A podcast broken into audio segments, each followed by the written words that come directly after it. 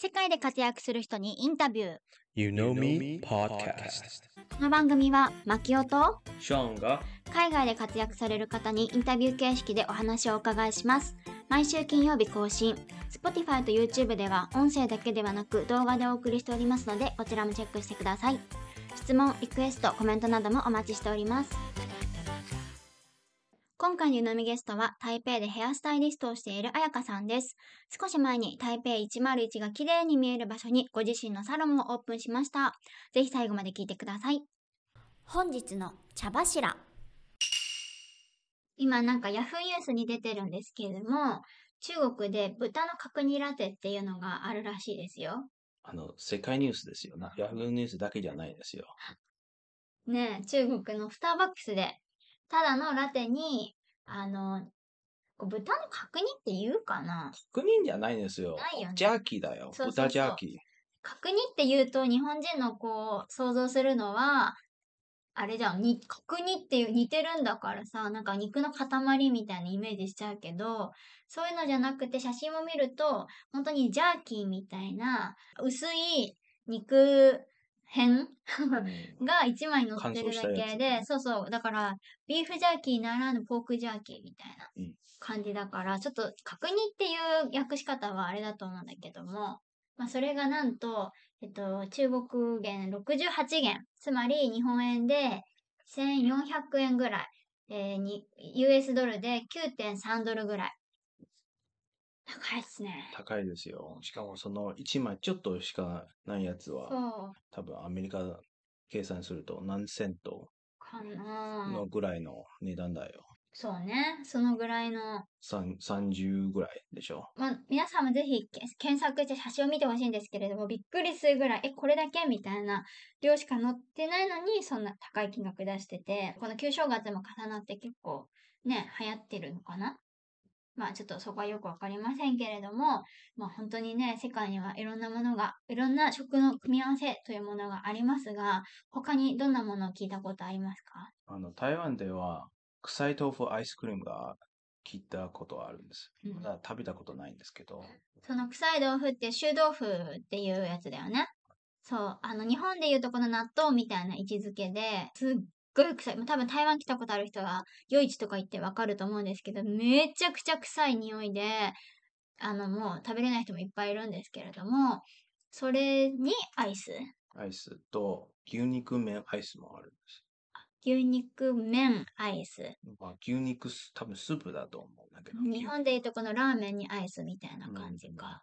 味にもよるよね。クリーム系に合うスープならいいのかなでもアメリカってさ、まあ、アメリカ人から見ると普通だけど、ああれあるでしょ。ポテトフライにシェイクをつけ、つけながら食べる。あ、それはもう結構みんなやってて、そのファーストフードとかシェイクとポテトって売ってると思うんですけれども、シェイクにポテトをディップしながら食べるっていうのが、なんかもう割とスタンダードって感じうんでもね、アジアじゃあんまりやんないけど。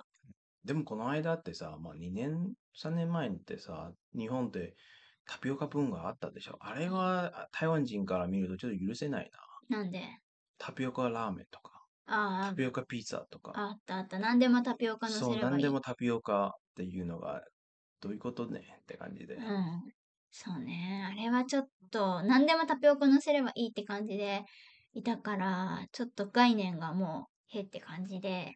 あと私的に、えって思うのは、あのタピオカのマーケティング手法だと思うんだけど、もうとにかく女性向け、女性向けにみたいなうん感じで、あの、男性はさ、なんか買いたくても恥ずかしくて買えないみたいな風潮になってて、あれ、ちょっと意味わからん。意味わからないよね。台湾は普通にそうそうそう。男女平等にタピオカ飲みに行きますって感じで。うん、みんな全然男性も一人で買いに行ってるし、なんか普通だから、老人も買いに行くね。コンビニに入るのと同じ感覚？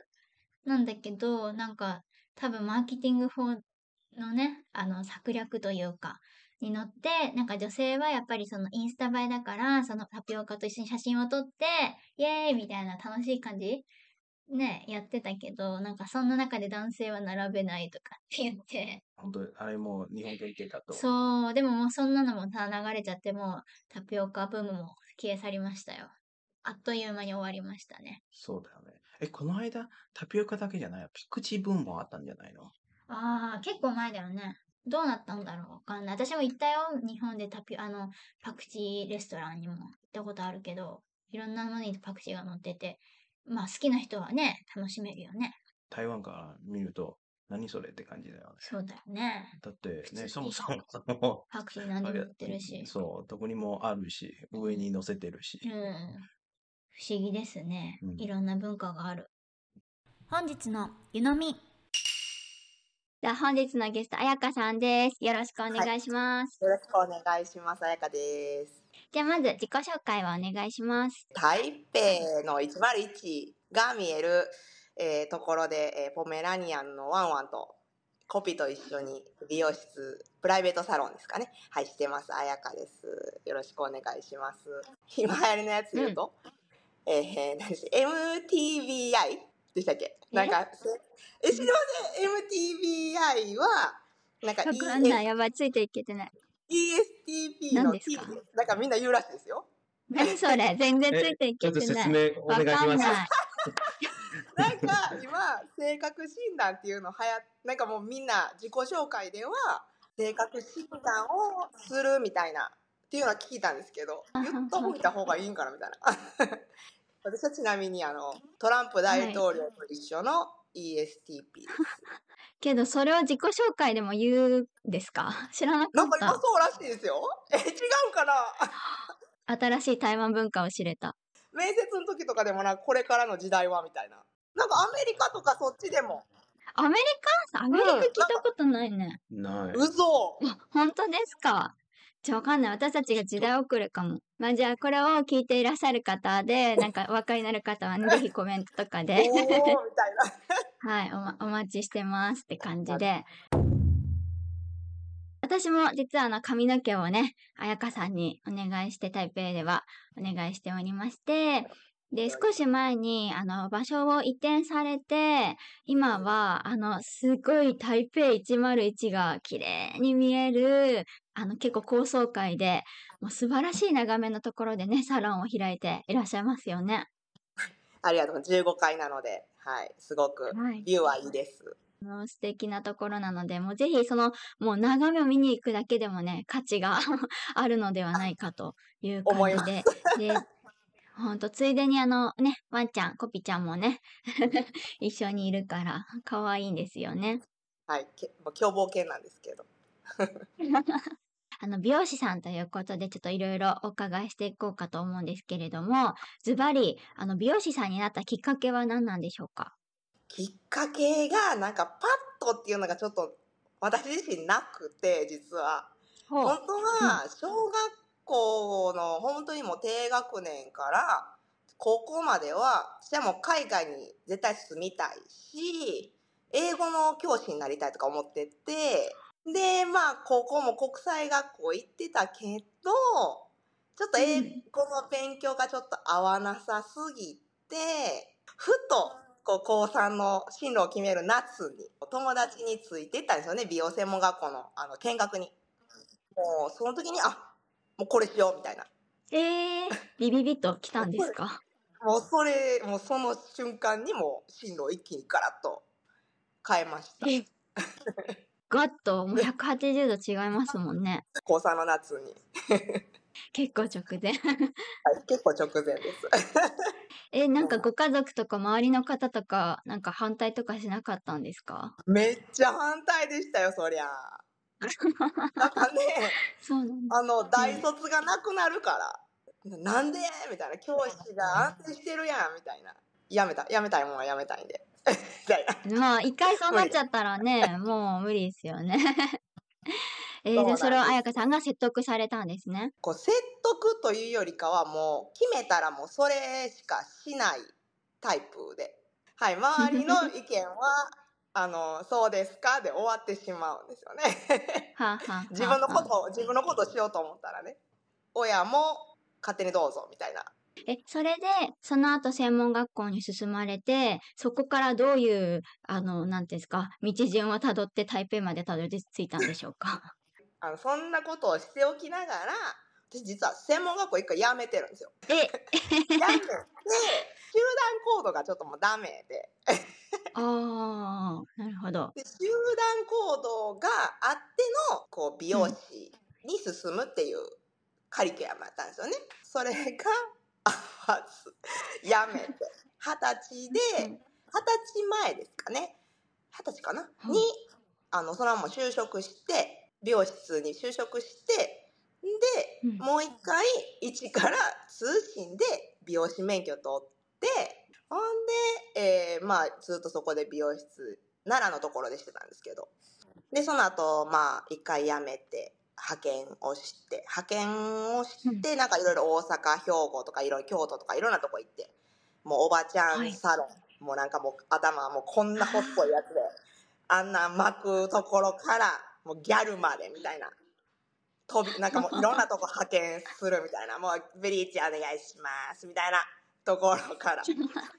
もうあのくるくるやったらくるくるの方がええでみたいなところまででまあその後すぐに韓国に行って。で韓国で1年半。その時も私ほぼお金を持たずに韓国に行ったので韓国の語学学校3ヶ月だけ行って行きながらそっちの美容室にも入って。でその後台北。ちょっとご縁があって、台湾の方とご縁があって、大体皆さんわかりますね。はい。泊まっております。すごい。じゃあ、もう、日本と韓国と台湾で、あの、免許を持っていらっしゃるってことですか？えっとね、韓国と台湾は免許はうんいらず、日本あのあの国家資格持ってたら、はい、大丈夫。まあ、それにしたってね、3カ国で働いたご経験があるっていうのはもう強いですね。キャリアが。キャリア、キャリアというか度胸が強くなったみたいな。でも韓国で、でも言語もじゃままならない中で、もう実地でとりあえず、あの、なんとかやってみようみたいな感じで働いていらっしゃったってことですか、うんそうですね。オーナーさんも韓国人で。めちゃめちゃ大変ですよね。なんかやっぱ専門用語になってくるとちょっと難しくて。で、韓国の流行ってる作りたいスタイルとかと、やっぱ日本とは変わってくるんで、はいそれも違う。ちょっと、ちょっと最初大変でしたけど。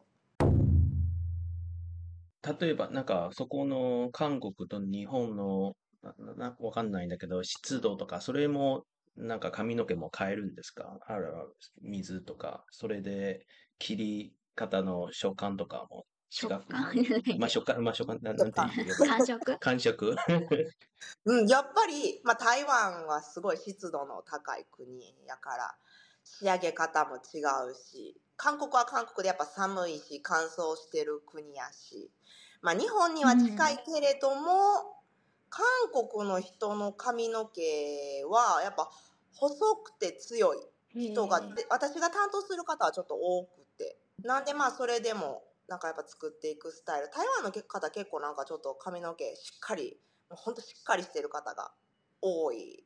もう全体的にふ、うん。あの普通もよりかはちょっと気持ちしっかりめかなっていう。なんか私の中で髪の毛と性格ちょっと比例してるとこあるなみたいな。ちょっとなんか似,、えー似たようなとこあるなみたいな。っていうのはあるっちゃあるんですけど、やっぱ国によってやっぱ違うなって思います。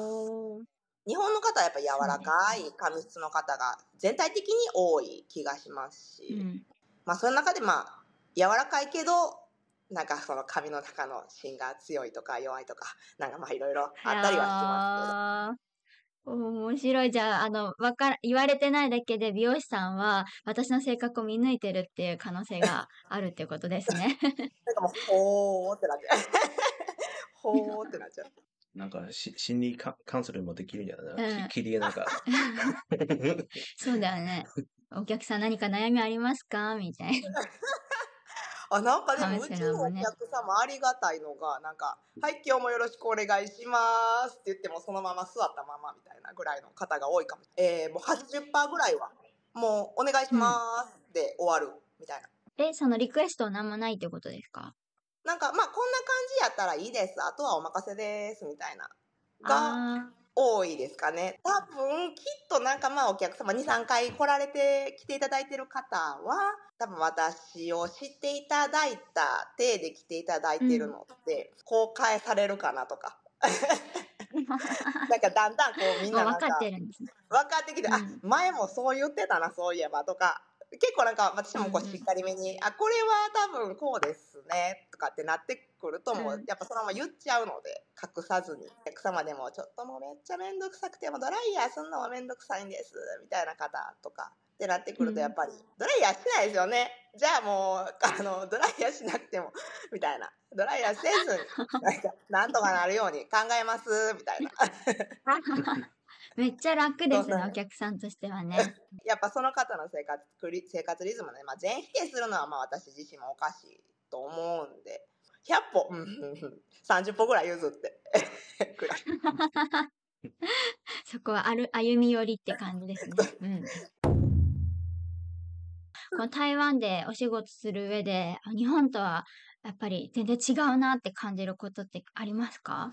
日本だとやっぱ日本独自の流行みたいな。やっぱ日本で作られた流行みたいなのが多い気がするんですけど、まあうん。今韓国の文化とか、えー、何ですか TikTok の加減で中国の文化とか入ってきたりはしてますけど、なんかやっぱそれでも日本人が作るスタイルっていうのはやっぱあるんじゃないかなって。でも台湾はやっぱりすごいやっぱいろんな国の方が入ってきてる分韓国欧米中国日本もうな全部がなんか日式漢式とか何々式みたいな。もう本当にいろんな国のスタイルがミックスされて作られる文化。なんか台湾オリジナルって言ったらちょっと難しいはないかなみたいな、まあ人口も少ないですからね。うん。うん、まあね流行っていう面ではちょっと違うかなまあうん日本の方は絶対にあの絶対ってわけじゃないですけどこう自分で髪の毛をこう朝からセットするっていうのがちょっとなんかこう身だしなみを整えて出ようみたいな。っていうのがうんあるけれども、台湾だともう今日雨降ってるし湿度高いしヘルメットかぶるしもういいやって。そっか、ヘルメットかぶるの確か大きいですよね。いやと思います。ヘルメットかぶるのはやっぱり大きくて。やっぱここで私も仕上げても「後からヘルメットですよね」みたいな。とかなっちゃうから。ヘルメット前提で考えるみたいな。確かに。思わなかったけど、みんなバイク多いですからね。うん、やっぱバイク文化なんでやっぱ髪の毛スタイルセットしてもヘルメットかぶったらどうなりますか？みたいな。っていうの。は そりゃペシャってなりますよね。男性の方は男性の方でやっぱりワックスはつけないですもんね。電車とかの方がやっぱ多いんじゃないですか電車とかやとうん、サラリーマンの方とかだとやっぱつけたりとかされるかもしれないですけど、うんバイク乗ってる方でねあんまり見ないですよね。すよね。ここ買って、うんここがあるっていう。のは、やっぱずっと変わらないですね私ももうだいぶ長いですけど。あの、今回台湾で美容室をオープンするにあたって、すごい大変だったってことはありましたか？大変だったのはもうとにかく遅い。工事が？めっちゃ遅いですよ。はい。あ設ー計士さん、なんか大工さん、えー水道電気関係の連携が全くつながっていかない、コネクションがもう全くうまいこと言ってないんで、なんか、はえ設計士さんは、え、こう言いましたけど、みたいな。いやいやいや、こっちの方がええやん、みたいな。ええやんって、みたいな。そこつながってよって感じですよね。そうなんですよ。なんで、まあ、うん私は今回と韓国の時に知り合った台湾人のちょっと友達に今回頼んで、頼んだんですけど、まだその方やと、お友達だとすごいこう、まあ、丁寧に毎日のようにこっちに来てチェックしてくれるっていうので、3ヶ月飲みましたけうんど、まだ早かった方なんじゃないかなと思いますね。個人個人がこれの方がええやんっていうのが、すごいみんなありますね。あ、やっぱありますよね。あります。この間、うちも、あの、うんカーテンを変えようとして、で、私、うあ、これで、これでいいんじゃないの？ってとしたんだけど、で、その大工さん来たら、うんこれはブサイクんだだけど、やめたら？って言われウハおかんだからって。そう、これはちょっと不細工からいいんじゃない？これはやめて、やめて、そっちの方が安いんですよ。ややめたら安い方なのに、そっちの方は、もうこれはもう、え不細不細工から、これはやめたた方がいい。そそしたらお金もそんなに使わなくてセーブでいいから。きるから。そうそうそうそう。あありがたいだけど。余計な一言。そうそうそう。そう。な良かれと思って言ってくれてるんですけど。あけど良かれと思っては本当に多いかな。ありがたいと思う分、や優しすぎる面が優しさ台湾人は多いから。うんそれは多いかなと思う。おせっかいって感じで。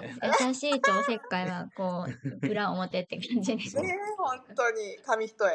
本当紙一重です、さあ終わりましたってなってもいろんな落書き見え落書き見つけるとか。なんか寸法とか書いたりするんですかね？壁とかあに消えてないんだそのままそれ。全然そのまま残ってるとか赤ペンの跡とかめっちゃ残ってたりとか。よくあるあるはきっとなんかえなんでこのここに穴残したの？みたいな。隙間。なんでこの隙間？みたいな。っていうのはあるかもしれない。あなんかそれも結構最初の方になんかもう訳わからへん隙間とかもそんなんは絶対作らないでください。どうしても私もう本当に台湾に住んでちょっと長いと思うんです長い方なんですけどやっぱ一番一番苦痛なのは G 問題なんですよ。G あはい。はい。はい、もう G 問題が私の中でも一番無理で。もうとにかくもう外部からの侵入は絶対に防いでくださいっていう。もう本当だよ。もうちょっとの隙間はもう本当ダメ。もうそれをずっとまあ頼んででまあ言ってはいたんですけどなんかやっぱそれもなんか聞いてるところによるとなんかお店を作る作り方と家を建てる作り方はなんかやっぱ金額も違うみたいな。作り手さんのやり方も違うみたいな。お店だったらなんかバンバンバンバンバンバンって言ったらいいけど家やったらパンはパンパンパンって打たなあかんみたいな。そ速度しか今違わないんですけど。いやもうパンパンパンでしてよみたいな。ちゃんとしてよみたいな。えでちゃんと穴防げたんですか？防ぎました。ちゃんと防ぎました。あすべておそこはもう必須ですよね。もうそれのために15回なんで。それのために。すごい低すぎるともうもうもうもう入ってきちゃうから怖いんでもう上の方がうんもう上上上みたいなねなんか台湾人はやっぱりもうね結構慣れっこな面があるっぽいんですけどもうやっぱり日本人はね私もしょっちゅう言って夫にももう言ってますけれども本当に無理っていうね本ありますよ本当に無理ね。うん本当に特に多分今のあ気候、夜、やばいよね、外出たら。ちょっと暖かくなってきたからね。そう今週やばいですよ今週やばいですよね多分。今週やばい急に散歩始めるから怖いもう絶対ねスマホ見ながら歩くとかダメですからね。もう絶対ダメ 下ちゃんと見ないと。台湾に歩く歩く時気をつけてるのはもう下も上も見るみたいな 間違いない。下も張ってるし上からなんか落ちてくるかもしれへんしで前は前でバイク突っ込んでくるかもしれへんし常になんか命の危険を感じてます私はすごくわかります。本当そう。お客様にアドバイスする際に何か重視していることとかはありますか？私ね頭皮からもやし体からもやしやっぱ気持ちからもやしやっぱお客様それぞれ仕上がってくるヘアスタイルってやっぱ違うと思う思ってるので、うん。やっぱこう中中からやっぱその気持ちいいですね。こうやっぱ生活やっぱ生活リズムその人のスタイルその人その人のリズムにやっぱなるだけ寄り添って一緒に作っていければなってそのお客様がしたいっていうスタイルを作っていければなっていつ常にそれは思っていてお客様がいつもこう慣れてるスタイルにちょっとだけ私の手が加わって一番したいスタイルに近づけることができたんやったら私はそれで成功やと思ってるのでなんかアドバイスというよりかは常になんかお客様のなんかライフスタイルめっちゃ聞いてますね。でもそれはあの私も伺った時もすごい感じて私やっぱりめんどくさがり屋なのでなんかあのドライヤーとか結構中途半端に終わらせちゃうみたいな 話になってすごいそれももう事前に見抜いていらっしゃったりしたんで あめんどくさがりですよね。結構そういうところみたいな感じになって。あすごい。彩香さんさすが私のこと分かってるっていうふうに思いました。すごいその人のそういうところを見るのはなんかやっぱ自分が好きなんでしょうねきっと。いやあんまり興味はないんですけど、結局なんかまあ仕事する上でそうやって見るのが好きなんやと思います実は以前にも、あの、この番組に、アメリカでヘアスタイリストをやっているヒロさんという方がね、ご出演してくださったんですけれども、その時もちょっとあの、今と通じるようなお話をされていて、やっぱりその人の、あの、生活リズムとか、あの、どういう生活をしているのかに寄り添った、やっぱりアドバイスをね、あの、していきたいっていうふうにおっしゃってたので、なんかすごい今、彩香さんと通じるところがあるなっていうふうに思いました。今思ったんだけど、髪の毛触ったらもう健康状態もなんとなくわかるんじゃないか。うんうん。今はね食感的に、食感じゃない、感触。感触は。あうん食べ食べちゃいけないね。めっちゃね想像したらめっちゃ面白いですけどねこんにちはすいませんちょっと一回食感みたいな さすが、あの、大阪でもね、大あの、そういうツッコミをしてくれるのがやっぱり、ありがとう。ん、さすがですよ。すいません。そうね、食べちゃダメだけど、こう触って。触ってね。触って頭皮とお顔の表情とか。え、お顔でも？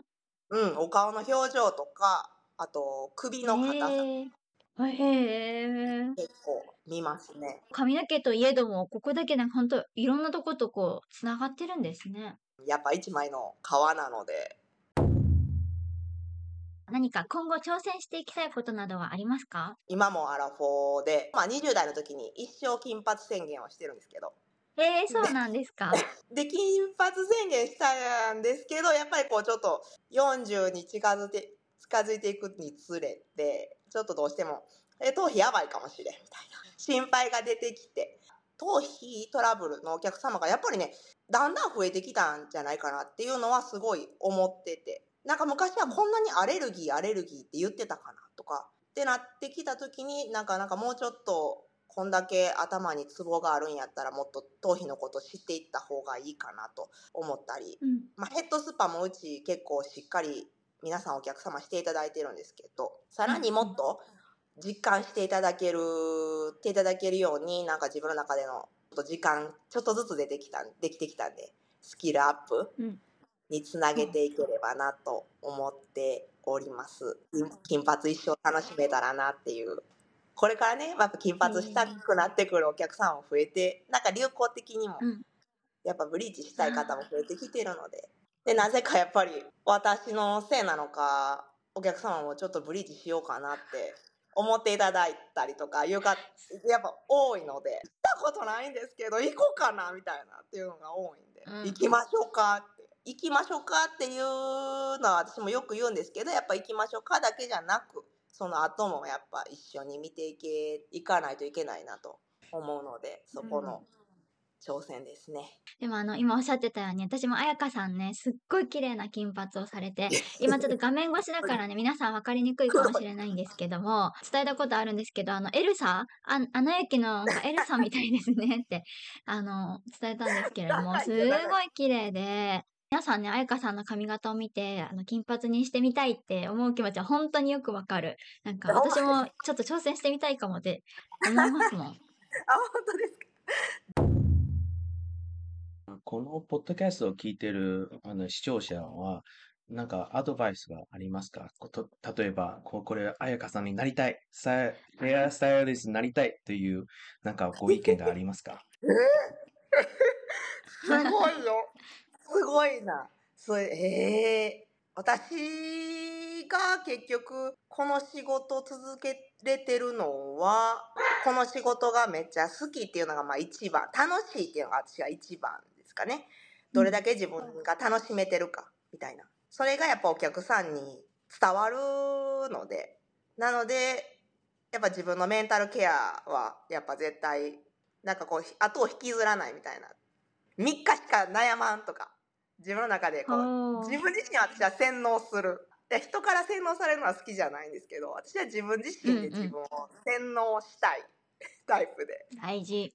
まあ今、美容師人口もだいぶ減ってるんですけど、私からちょっと上の世代かな？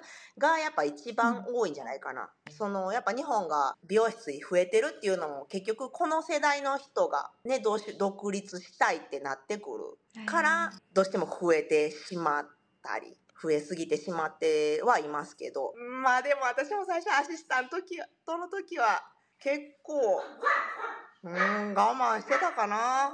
3年我慢したらなんとかなるみたいな。っていうのは、あ っていうのはなんかちょっと自分の中で決めてたから多分やっていけたんやとは思うんですけど、その時その時が楽しくなかったらあかんっていうわけではなく、なんかある程度の自分のなんか区切りをつけて、うん、忍耐力ですね。